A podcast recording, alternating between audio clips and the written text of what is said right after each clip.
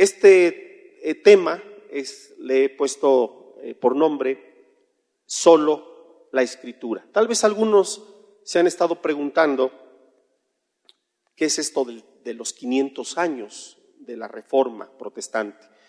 Eh, yo sé que la mayoría de nosotros, aunque nos confesamos cristianos o cristianos evangélicos, difícilmente nos decimos protestantes, porque tal vez nos preguntamos, ¿protestar de qué? Ya no protestamos ni cuando alzan la gasolina, entonces pues ya, pues para qué usar el término protestante. Pero, eh, ¿por qué eh, enfatizar, por qué hablar de estos 500 años? ¿Qué sucedió eh, el 31 de octubre de 1517? Cuando yo les pregunto a muchos hermanos, oye, ¿qué se festeja el 31 de octubre? De inmediato me dicen Halloween. No, no, no tiene nada que ver con el Halloween sino con uno de los movimientos que marcó de una manera importante a la cristiandad en general. Porque en esa ocasión un, hombre, un monje, que era católico, Martín Lutero, eh, clavó en la puerta de una iglesia en Alemania, en Wittenberg, clavó sus famosas 95 tesis. No vayan a pensar que eran tesis como las que les piden hoy a nuestros universitarios. Han de estar preguntándose cómo le habrá hecho ese señor para escribir 95 tesis. Yo apenas terminé la, la mía o la dejé incompleta. ¿Cómo le hizo para escribir 95 tesis? No, no eran tesis como las que hoy conocemos, sino 95 sentencias o declaraciones alrededor de un tema en particular. Porque Martín Lutero, cuando hizo esto, y clavó estas tesis en esta puerta, lo hizo con toda la intención de convocar a un debate, a una discusión, sobre un asunto que estaba afectando a la cristiandad en ese momento, particularmente en lo que en, en, ese momento podemos identificar como Alemania o la región de Alemania. ¿Qué estaba sucediendo? Bueno, pues la iglesia, la iglesia católica, estaba vendiendo lo que se conoce como las indulgencias, indulgencias plenarias. Unos documentos que cuando se adquirían se tenía la creencia de que de esta forma se adquiría el perdón de sus pecados. Se había llevado a ese extremo de creer en estas eh, supuestas indulgencias. Eh, tradicionalmente se creía que cuando alguien confesaba sus pecados al sacerdote o se arrepentía, después de haberlo hecho, tenía que pagar o tenía que asumir una penitencia. El, sacerdote podía decirle, bueno, pues por tu pecado vas a tener que rezar 20 Padres Nuestros, 10 Aves Marías, vas a ir a 20 misas, qué sé yo. Entonces, el penitente o el arrepentido eh, tenía también la opción con estas penitencias, o estas, perdón, estas indulgencias, de adquirirlas y entonces ya se libraba de, la, penitencia en sí, ¿no? Pero eh, estas, indulgencias que se estaban vendiendo eh, era con el fin de recabar dinero para la construcción de la Basílica de San Pedro. Tengo que poner esto en contexto para entender qué está sucediendo en Alemania y qué tiene que ver también con el tema de la Biblia.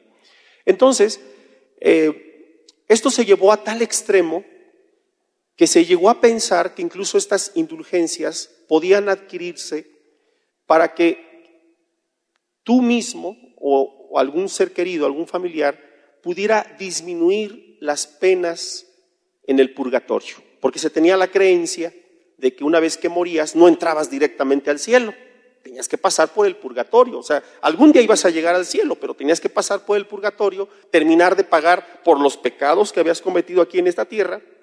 Entonces tu alma iba a quedar limpia y finalmente ibas a ingresar al cielo. Pero para eso tenían que pasar miles o hasta millones de años. Así que imagínate enfrentarte a esa idea de sufrir miles o millones de años en un purgatorio.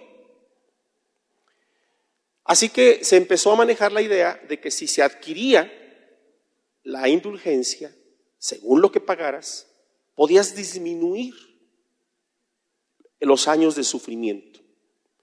Así que quienes las compraban decían, bueno, pues eh, voy a ayudar a mi, a mi abuelita, a mi tío, que están allá en el purgatorio, y, pues para que disminuyan la pena, pero se llegó al punto de decir que algunas podían incluso librar su alma del purgatorio. El quien, uno de los que las vendía se hizo famoso, un Juan Tetzel, tenía la osadía y el atrevimiento de decir que cuando la moneda caía en el fondo del arca, en el mismo instante que caía la moneda, salía el alma derechito al cielo. Pues la gente iba y compraba la indulgencia. Pero esto derivó al extremo de decir que podría incluso servir para pagar por pecados que no habías cometido. O sea que algunos compraron por adelantado su indulgencia. Dicen, bueno, pues yo estoy pensando pecar este fin de semana, la fiesta está sabrosa y pues ya me imaginé más o menos qué voy a hacer, pues de una vez compro mi, indulgencia, ¿no? Y, y, la gente descaradamente compraba pues estos documentos. ¿Qué es lo que estaba en juego? La idea de que tú pagabas por un bien espiritual o que para obtener un bien espiritual que tenía que ver con la eternidad, con el perdón de tus pecados, era suficiente que tú pagaras un documento. Bueno, esta situación, que no voy a explicar más, se sumaba a la veneración de lo que llamaban las reliquias. ¿Qué era eso de las reliquias? Se acostumbraba que en todas las iglesias, una vez al año, se exhibían eh, objetos que según esto habían pertenecido a un santo o incluso a algún personaje de la Biblia. Y esto se hacía el 1 de noviembre, que para nosotros ahora es el Día de Muertos. Fíjense cómo, porque Martín Lutero con toda intención clava estas tesis un 31 de octubre, porque sabe que al día siguiente en esa iglesia de Wittenberg se van a abrir las puertas, los fieles van a llegar, muchos de ellos con una indulgencia en la mano y además a venerar esas eh, reliquias. Eh, y, había cosas tan, tan absurdas como estas, que tú podías, por ejemplo, simplemente ahí en Wittenberg se supone que había como cinco mil reliquias. La gente que llegaba eh, podía observar, por ejemplo, una espina de la corona de Cristo. ¿Cómo le habrán hecho para conseguirla? No sé, pero era la, la espina de la corona. Podías encontrar incluso ramas de la zarza donde el Señor se le manifestó a Moisés. Bueno, hasta, eh, según esto, tenían ahí uno de los, de los recipientes, de los jarrones que se usaron en, las bodas de Caná, donde Jesús convirtió el agua en vino. Cabellos de la Virgen, de la Virgen María. Bueno, hasta esto que les voy a decir, que parece chiste, pero está documentado, hasta leche de la Virgen María. Y la gente iba y lo creía. O sea, eso no era fe, era credulidad, que no es lo mismo. Superstición, fanatismo, fetichismo. Así es como se vivía la fe, entre comillas, en la Edad Media. Y Martín Lutero, que era un hombre que ya había pasado por una crisis espiritual, un hombre sincero que lo que quería era tener una relación correcta con Dios y estar seguro de su salvación. Eso es algo que a él lo atormentó, por decirlo así, eh, gran parte de su vida. Y él andaba en esa búsqueda de encontrar una respuesta certera. Antes de que él clavara sus 95 tesis, él ya había tenido un recorrido por las escrituras. Él conocía ya las escrituras, era un maestro de, Biblia en la, en la misma Universidad de Wittenberg, maestro en teología, y conocía las escrituras. Pero él estaba consciente de que el pueblo no conocía el fundamento de su fe. Cuando él clava estas 95 tesis, él lo que quería era convocar a un debate con maestros, con, con doctores de teología, de filosofía, él no quería que esto lo supiera el pueblo. Sin embargo, alguien le hizo la travesura días después de traducir esas tesis que las había redactado en latín, alguien las tradujo al alemán y entonces los que sabían leer se dieron cuenta de qué es lo que estaba publicando. ¿Qué estaba publicando en estas 95 tesis? Estas 95 tesis tenían por título algo así como eh, expresaba su inconformidad por el abuso de la venta de indulgencias. O sea, él decía, como católico, todavía pensando como un católico, que era un abuso eso que se estaba haciendo porque la Biblia, las escrituras, no enseñan tal cosa. Obviamente la mayor parte de la gente no sabía esto. Daban por hecho que si lo promovía la iglesia, estaba bien. Pero él que conocía la historia, que conocía el desarrollo de la teología, que conocía la Biblia, redacta estas tesis con la intención de, vamos a decirlo así, de argumentar, de pelear y defender una postura bíblica. Quiero aclarar e insistir que él no lo está haciendo pensando en que quiere hacer una nueva iglesia. Ni siquiera está pensando como cristiano evangélico. Él todavía las redacta como un católico inconforme, molesto por el abuso. Bueno, todo esto no paró ahí. Todo esto desató un movimiento que se identifica hoy o lo conocemos como, como, el movimiento de la reforma religiosa del siglo XVI, el movimiento de reforma protestante, porque finalmente provocó el surgimiento de nuevas iglesias que rompían con Roma. Porque lo que él quería, como muchos otros contemporáneos y otros que le van a suceder, que también son identificados como reformadores, lo que ellos querían era precisamente eso, reformar la iglesia.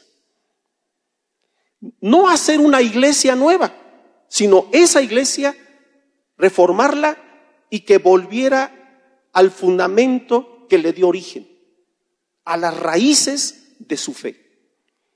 Y las raíces de esa fe, él sabía que estaban en las escrituras, en la Biblia. El problema es que la Biblia no estaba al alcance del pueblo. La mayoría, además, no sabían leer ni escribir y no tenían la posibilidad de tener un texto en su propio idioma. Y a pesar de que había ya versiones en alemán, estas no se habían hecho a partir de las lenguas originales en que se había escrito la Biblia, hebreo, arameo y griego, sino eran versiones que se habían hecho a partir de una traducción, para quienes han estado escuchando el recorrido, la versión conocida como Vulgata Latina, que era la traducción de la Biblia completa al latín y que la Iglesia Católica había adoptado como su Biblia oficial.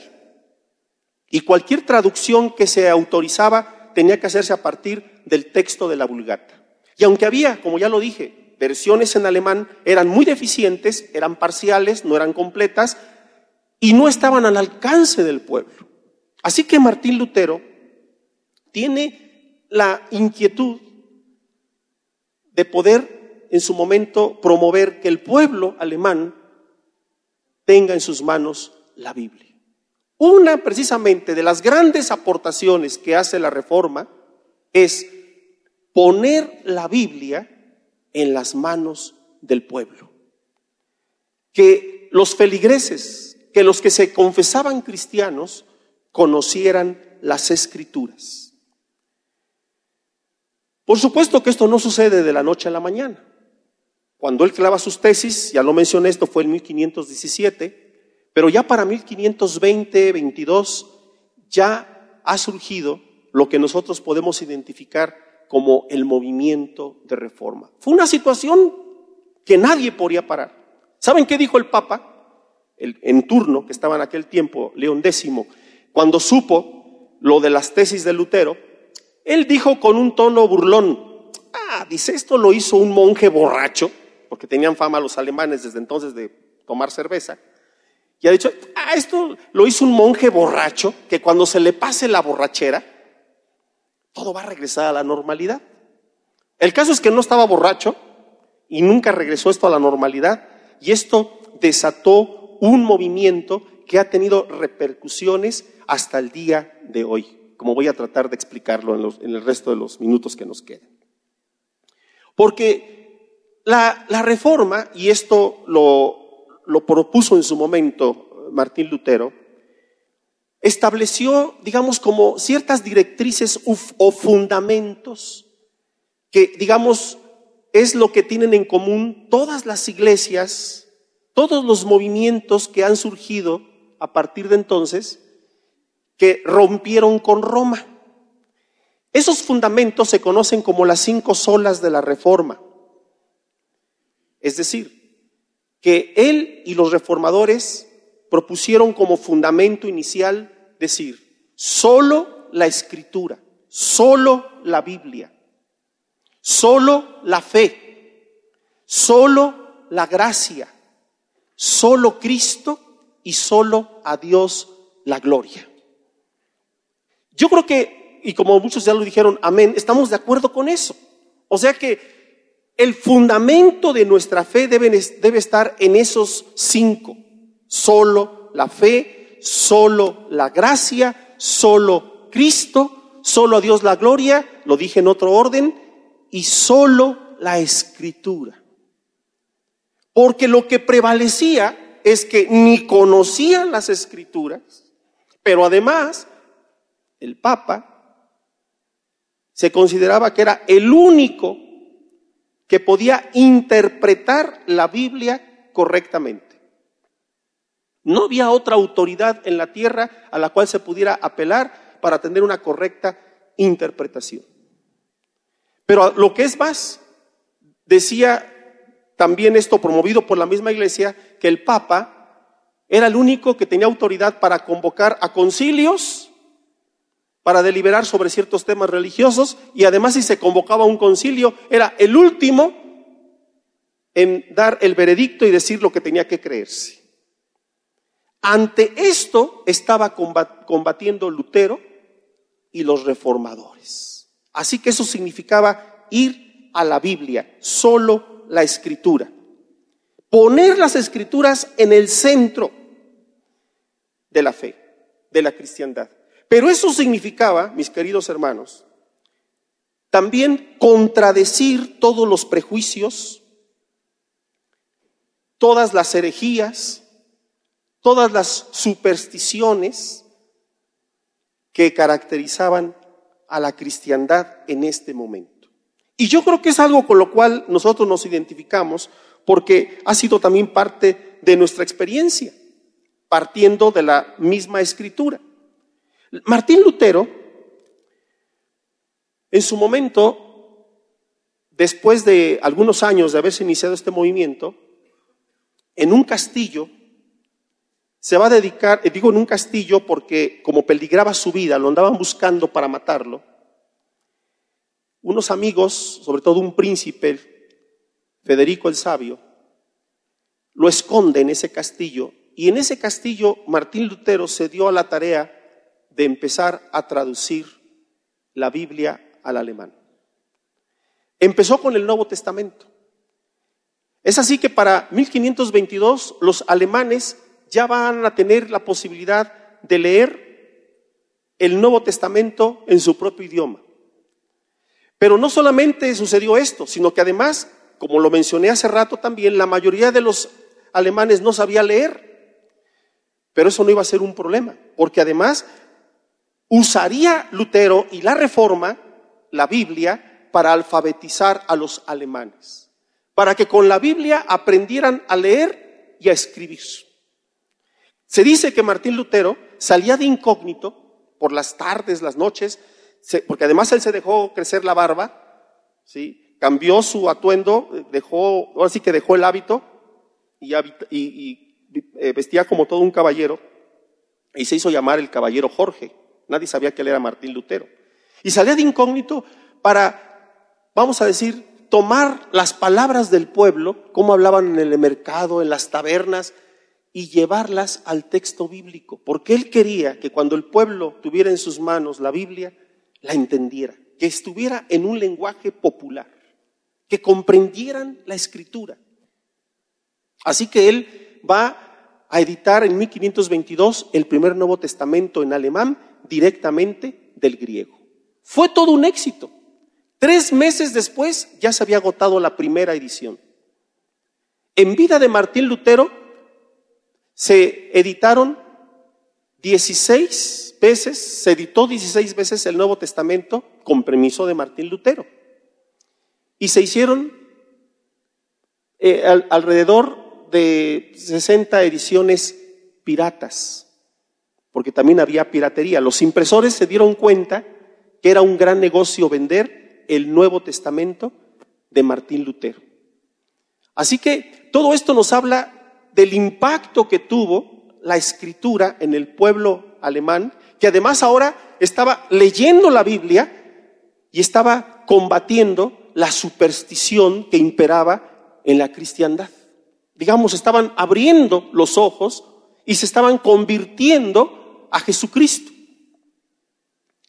Eso es algo que en su momento es novedoso. Nosotros tal vez lo escuchamos y decimos, ay hermano, pues ahora nosotros podemos leer una Biblia y no hay ningún problema, ¿sí? Pero está, se está dando un cambio radical en la forma de pensar. Martín Lutero, después de varios encuentros que tuvo con la autoridad eclesiástica, hay, un, hay una reunión en particular que se conoce como la dieta de Worms. No vayan a pensar, hermanas, que era una dieta para bajar de peso. Así se les, llama las, se les llamaba las reuniones que se convocaban para deliberar sobre ciertos asuntos.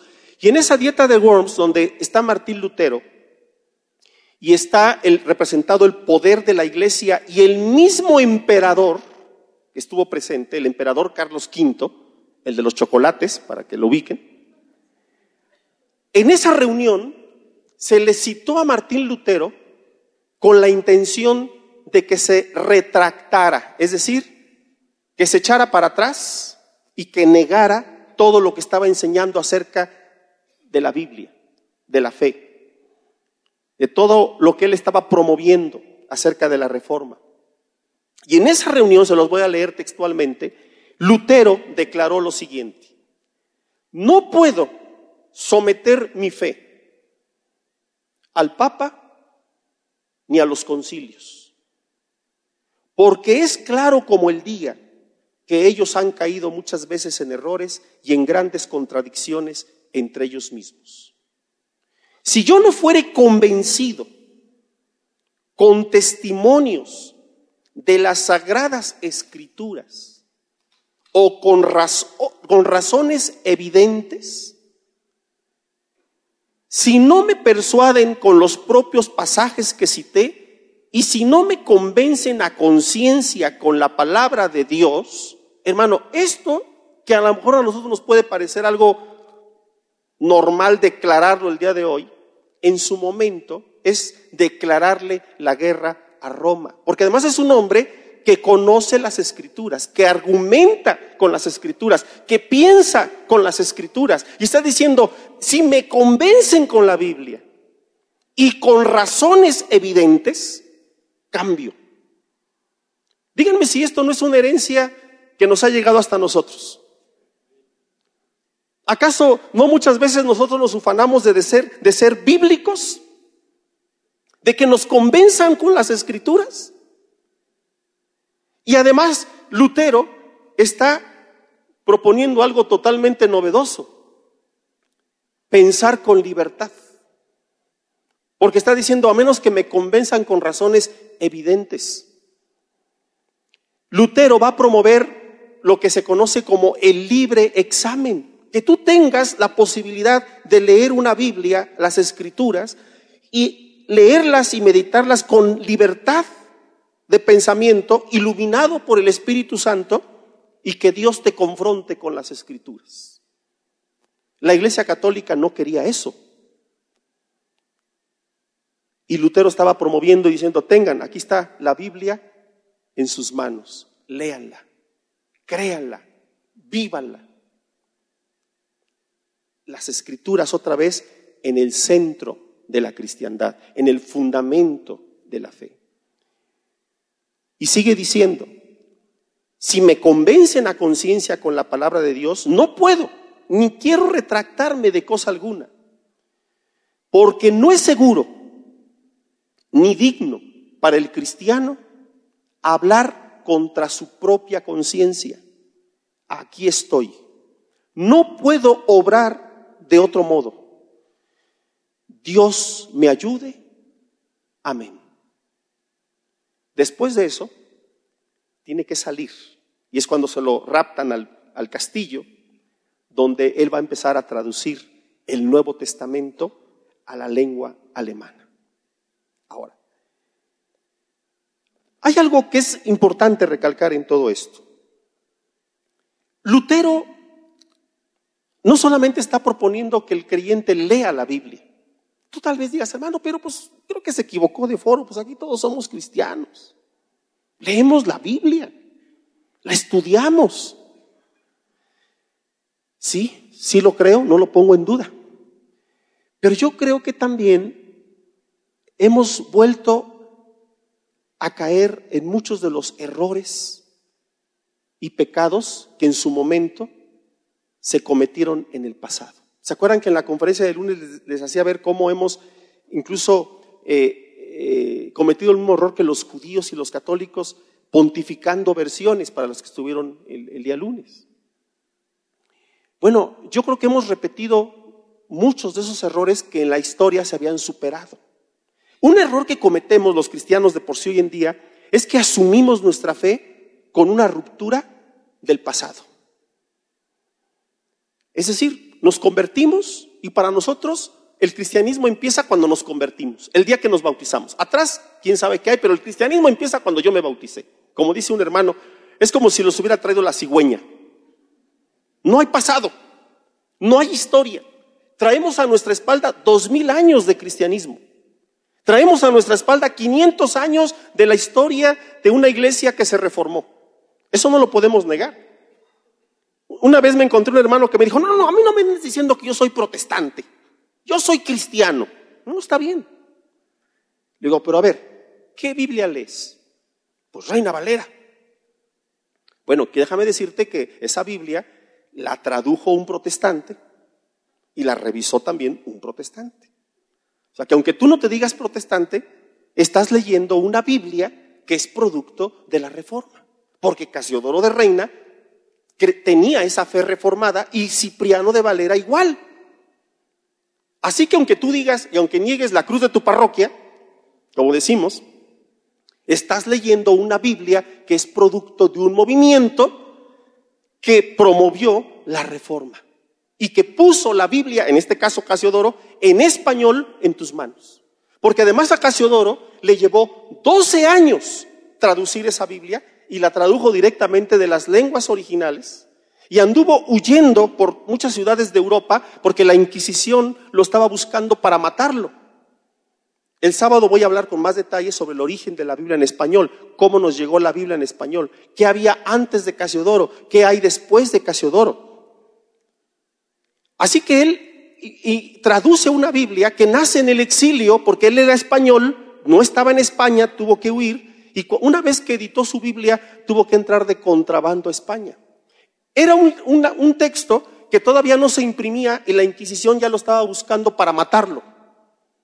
Como no lo encontraron, hicieron una especie de espantapájaros, o sea, una efigie con el nombre que decía Casiodoro y lo quemaron simbólicamente porque era una forma de decir, donde encontremos a Casiodoro lo vamos a quemar.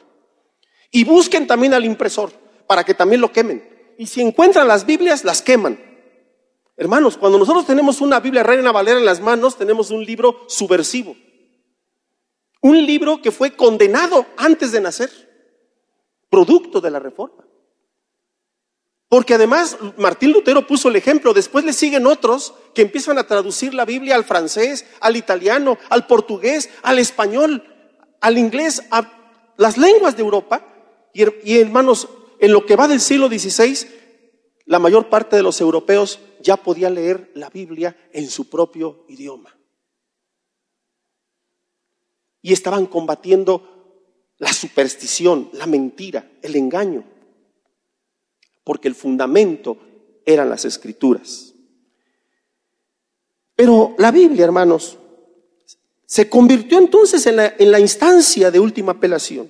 Pero como les comentaba hace rato, hemos cometido los mismos errores. Creo que hay dos extremos y tengo que señalarlos. Primero, el abuso de una postura, vamos a decir, subjetiva. Hemos abusado, y me incluyo, y les pido perdón, y te pido perdón, Ernesto, si alguna vez lo escuchaste de mí. Y sin embargo, en una predicación yo te escuché decir algo que me dio mucho gusto, que lo dijeras así con, con temor. Yo abusé del Dios me dijo.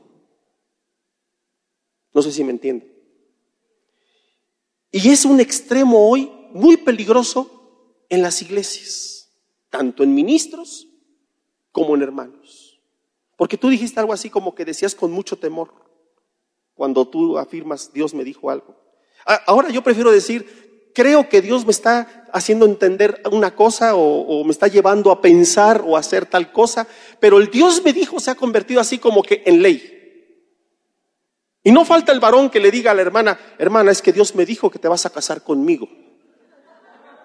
Ah, sí, pues a mí Dios no me ha dicho nada todavía. Pero el Dios me dijo es como que ya te amolaste, o sea, ya te dijo que Dios le habló y pues ni modo, es ley. Esa subjetividad. O también cuando tomamos la Biblia y la tomamos como si estuviéramos leyendo el horóscopo. Señor, háblame, háblame, Padre.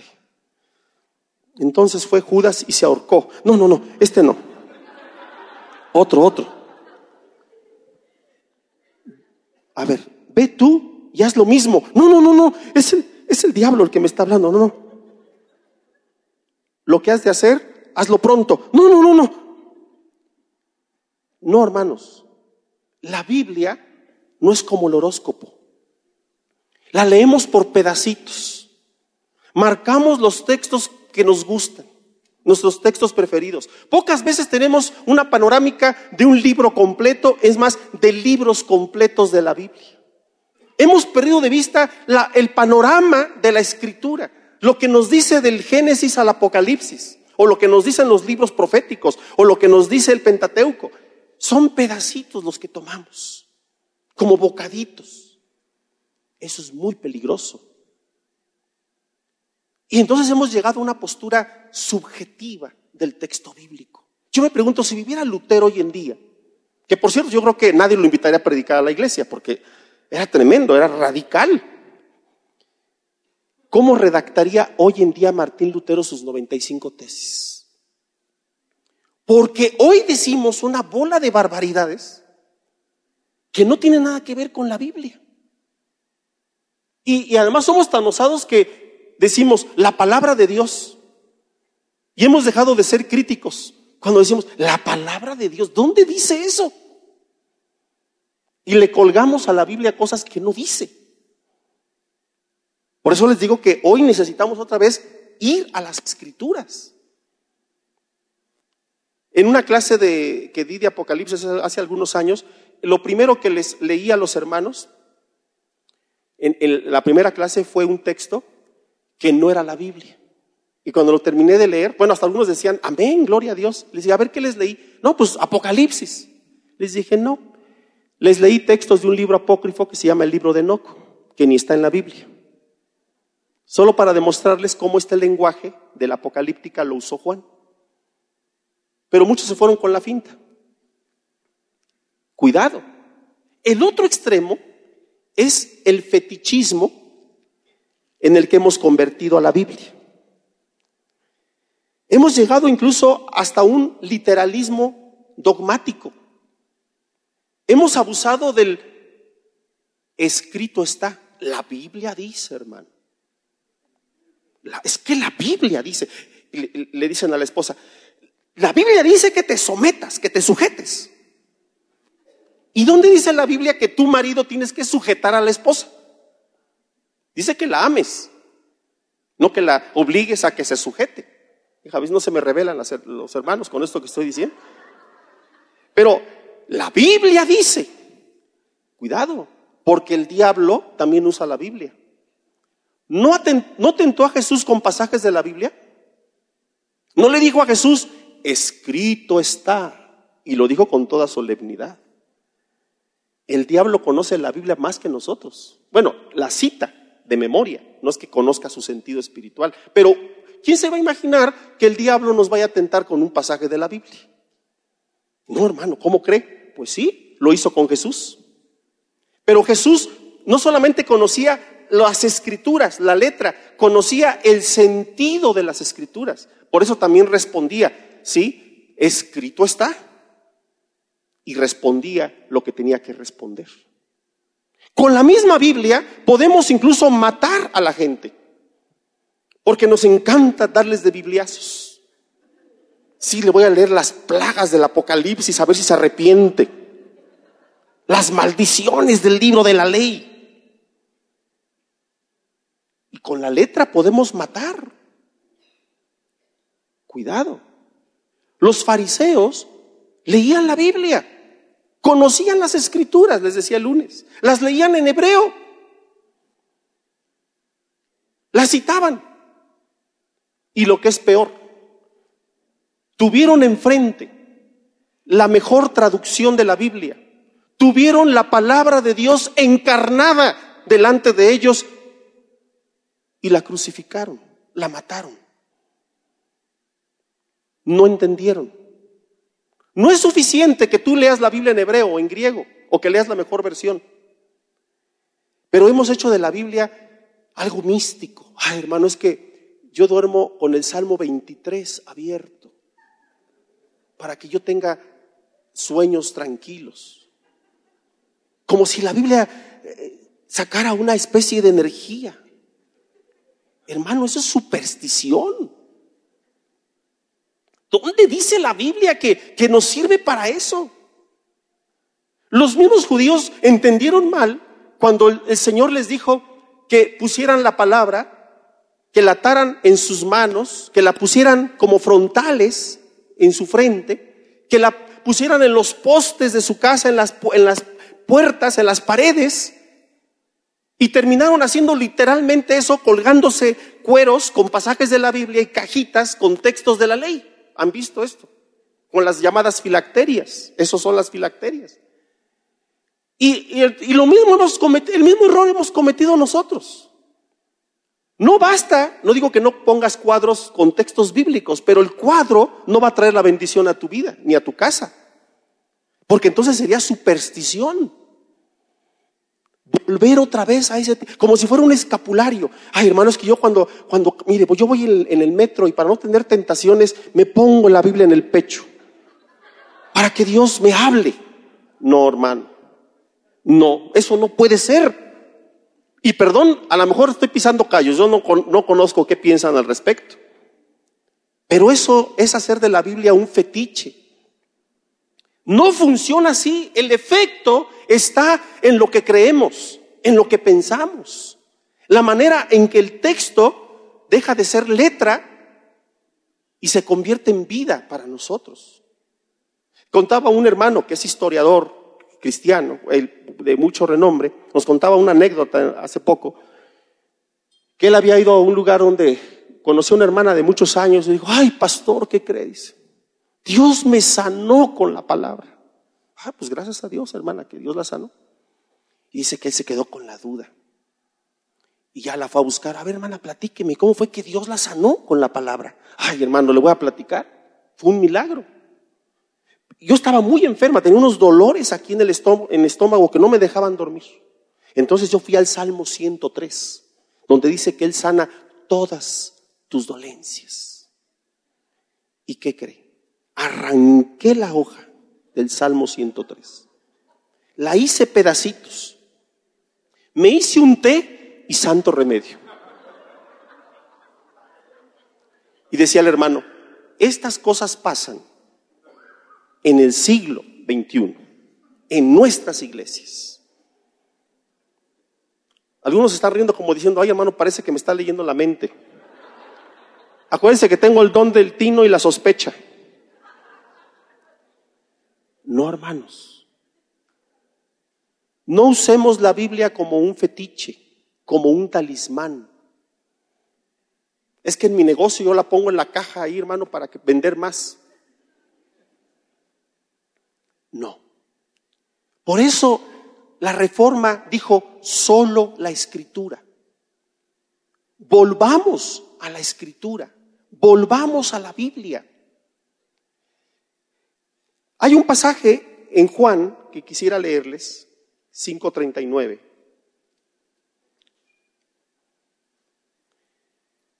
Si lo tuviéramos en, en, en, Reina Valera 60, por favor, 539.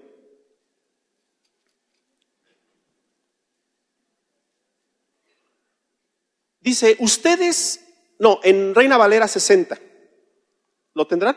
Ándale, esa. Escudriñad las escrituras, porque a vosotros os parece que en ellas tenéis la vida eterna y ellas son las que dan testimonio de mí. Por años yo leí este texto de esta manera. Y nos da la impresión que en la primera parte nos está diciendo, nos ha dado una orden imperativa, o sea, es un texto imperativo. Escudriñen las escrituras, ¿sí o no? Escudriñad las escrituras. Porque a vosotros os parece que en ellas tenéis la vida eterna y ellas son las que dan testimonio de mí. Pero las nuevas traducciones con los nuevos métodos de traducción que hay, tratando de traducir el sentido original del texto, han hecho una corrección que me parece muy importante. Ahora sí, si ponemos la que, la que habían puesto, porque creo que es así, lo dice así, nueva traducción viviente, si no les leo esta, que es lo que quiero resaltar. Dice, gracias. Fíjense cómo dice esta. Ustedes estudian las escrituras a fondo porque piensan que ellas les dan vida eterna.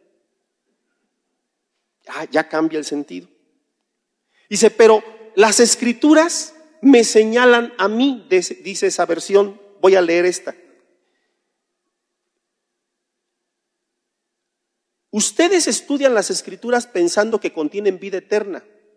Pues bien, precisamente las escrituras dan testimonio de, a mi favor.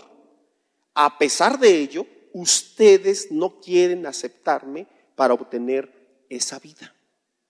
O sea, Jesús les está diciendo que los judíos iban a las escrituras pensando que iban a obtener vida eterna.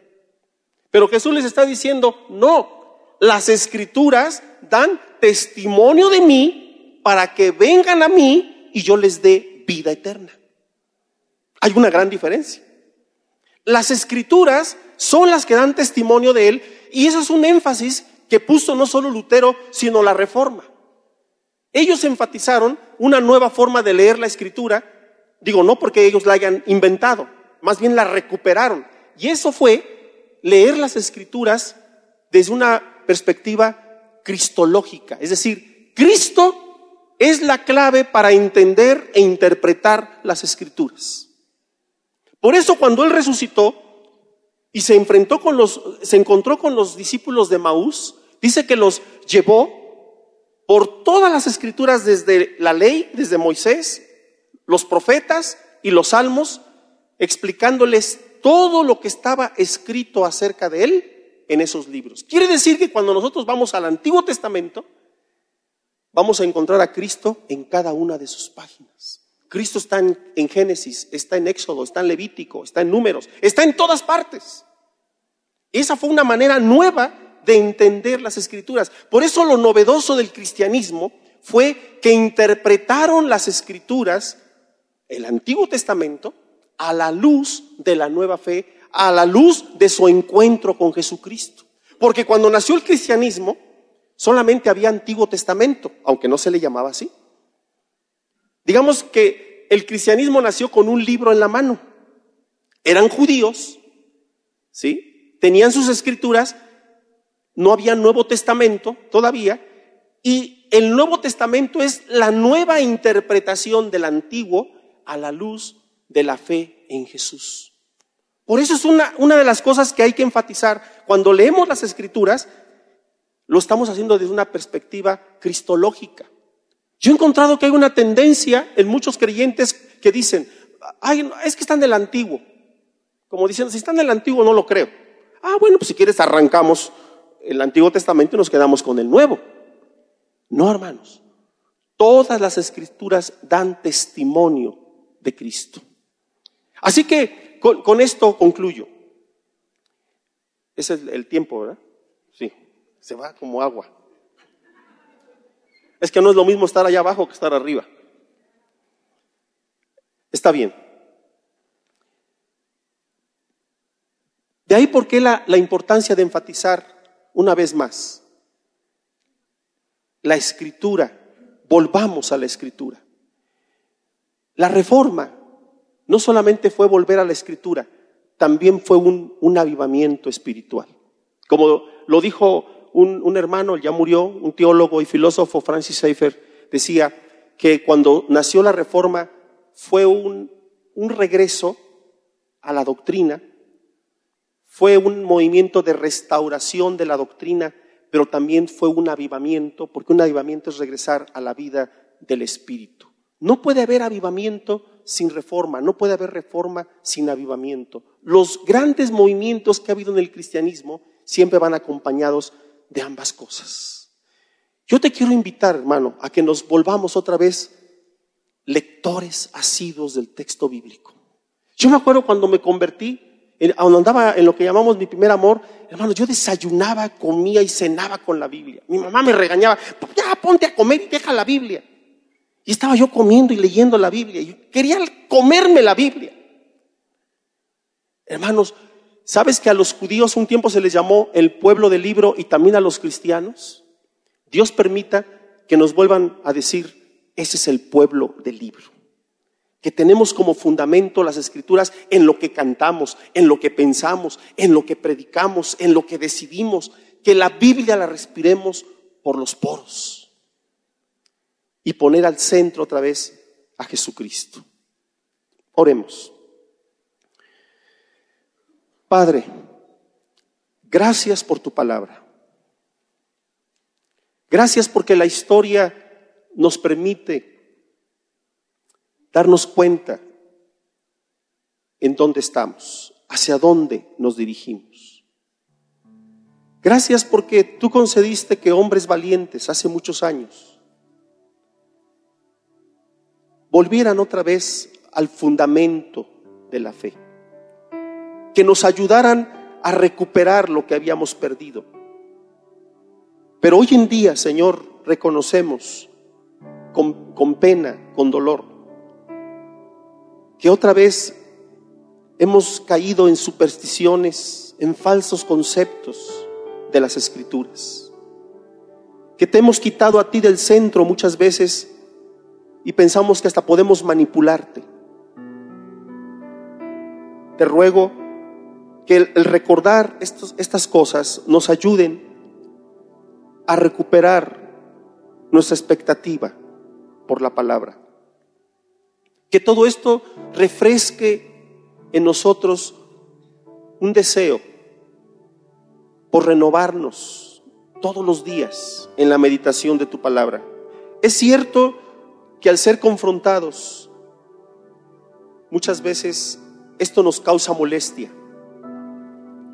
Es incómodo para nuestra naturaleza humana. No nos agradan muchas cosas que leemos en la Biblia, porque implica que, que, te creamos, implica que cambiemos, implica que tomemos decisiones y eso no nos gusta. Ayúdanos. De tal manera que en lo que nosotros decimos ser, cada día se refleje lo que tú eres en nosotros. Gracias porque hoy tenemos el privilegio de contar con muchas versiones, porque podemos leer tu palabra en nuestro propio idioma. Gracias Señor por el entendimiento que tenemos por medio de tu Espíritu para tener este encuentro contigo. Gracias porque esta iglesia es una iglesia que ama las escrituras, que conoce y que predica las escrituras y que anhela conocerte más cada día. Nos ponemos en tus manos, nos encomendamos a ti con la seguridad de saber, Señor, que tú nos vas a guiar por tu espíritu siempre a toda verdad. Capacita a cada uno de mis hermanos que en esta congregación tú los has levantado para predicar, para enseñar tu palabra y que ellos lo hagan con toda fidelidad siempre. En el nombre de Jesús. Amén.